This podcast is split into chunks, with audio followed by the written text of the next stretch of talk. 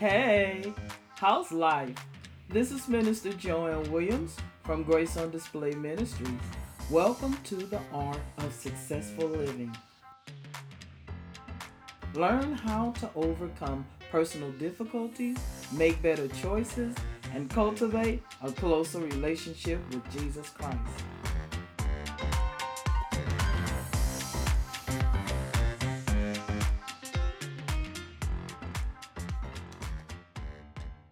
Hey, this is the day that the Lord has made, and I will rejoice and be glad in it. I certainly hope you're rejoicing as well.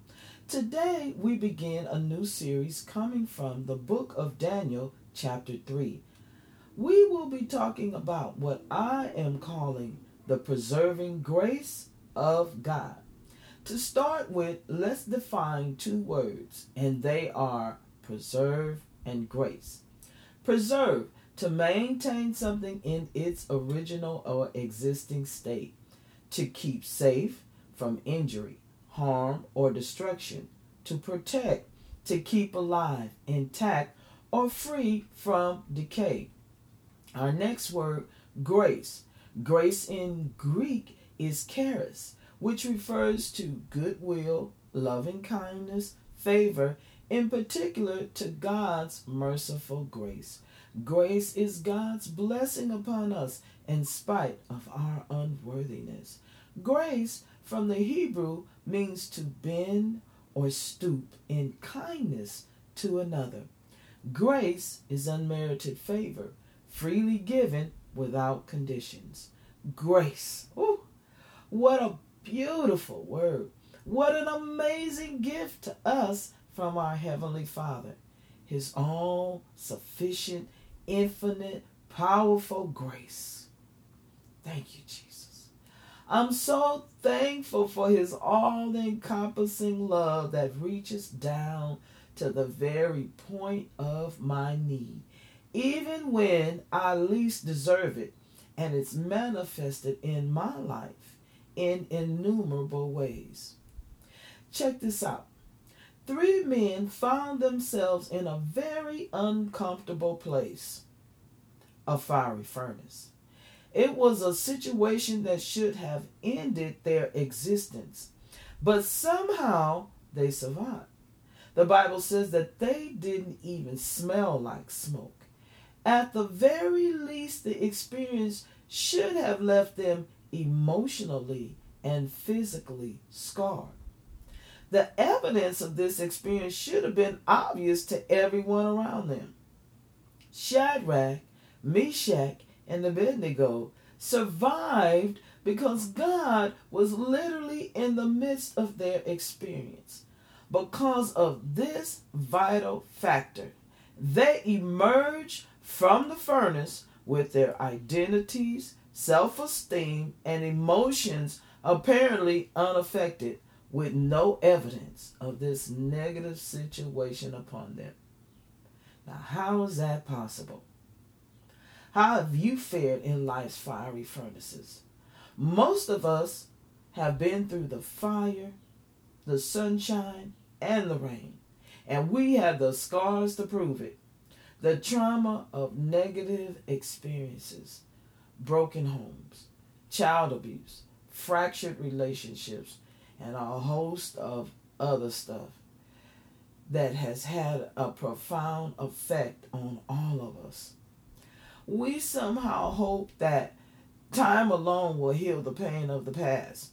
Nah, eh, wrong. That old saying, time heals all wounds, it ain't true. It heals some things, but not everything. One of the great dilemmas of our time is people trying to function productively while bearing injuries that life has inflicted. Many of us struggle day by day, wearing a mask, privately struggling with issues of the past, fighting a losing battle with our emotions and thoughts. It's true we have accepted Jesus Christ as our Lord and Savior. It's true we go to church, and yet we are still wounded and scarred. What's the answer? The answer is we need to understand how to allow God to heal our wounds and scars that we can be whole people. Our Heavenly Father wants us to know that number one, He has the power to heal us of our past wounds and scars. We won't look like what we've been through. Number two, in the future fires of life, He will do for us as He did for the three Hebrew boys. He will deliver us from being scarred by it. In Daniel chapter 3, we read how King Nebuchadnezzar made an image of gold, set it up in the plain of Dura in Babylon, and commanded everyone to fall down and worship the image upon hearing the sound of the horn, flute, harp, lyre, and psaltery, in symphony with all kinds of music. The devil is still doing that today to cause people to worship idols at the sound of music. Hmm. The king stated anyone who refuses to obey will immediately be thrown into a blazing furnace. Now, prior to this, King Nebuchadnezzar had had a dream about a great image that was awesome in form and it was splendid, it was excellent, and it was before him.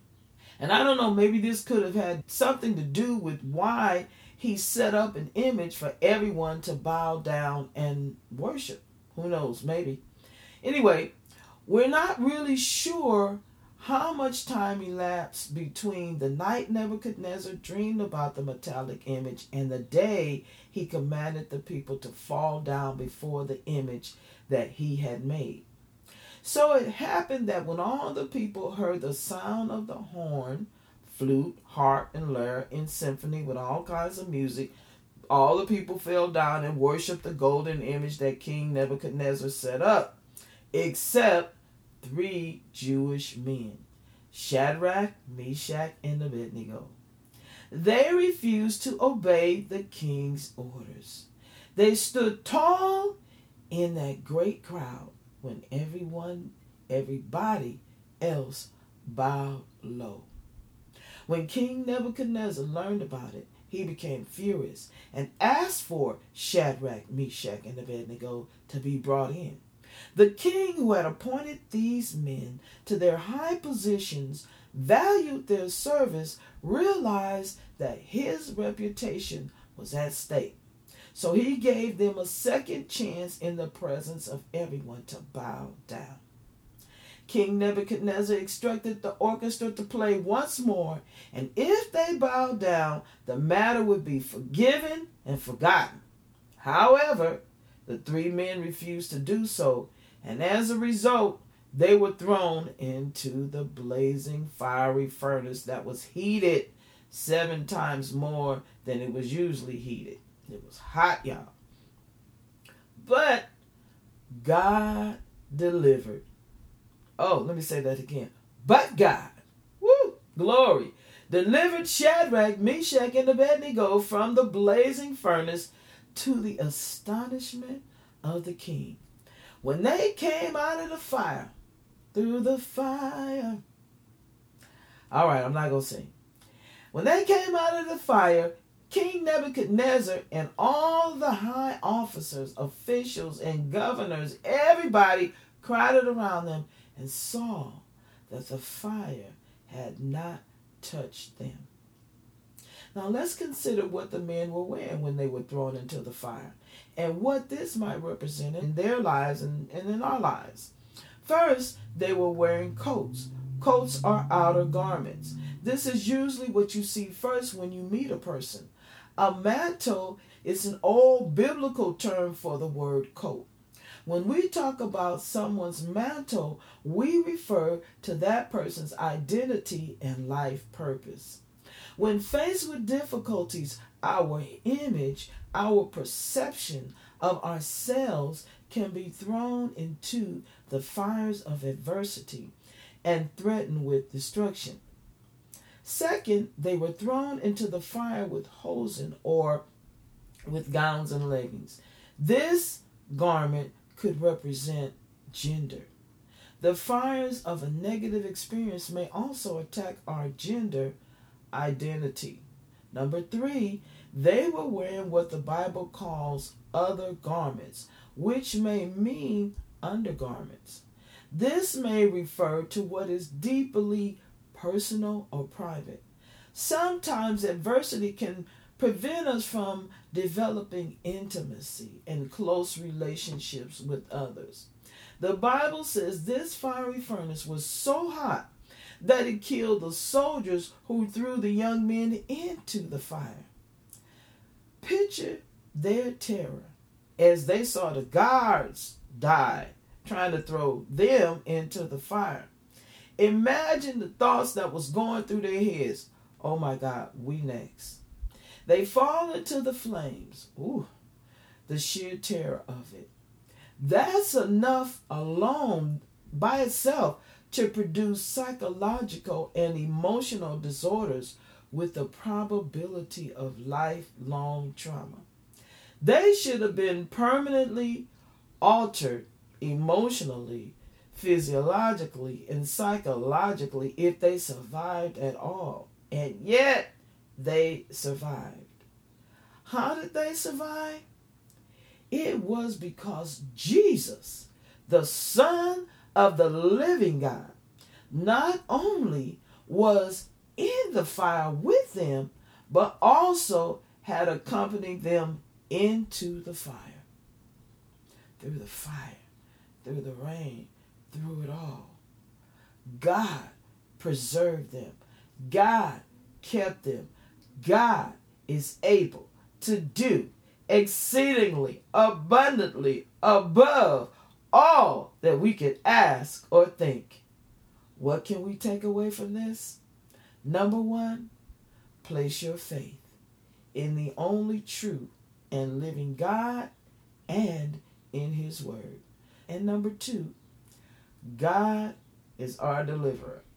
Many are the afflictions of the righteous, but the Lord delivers him out of them all. The preserving grace of God. The goal of this podcast is to influence Christian followers to lead successful or more successful Christian lives as they reflect on the love of God and the Word of God. You know, it's one thing to say we love Jesus and we're going to follow him, but it's another thing to get up and do it. The question is, how can we do it well? The second goal of this podcast is to develop a deeper interest in and understanding of the Bible.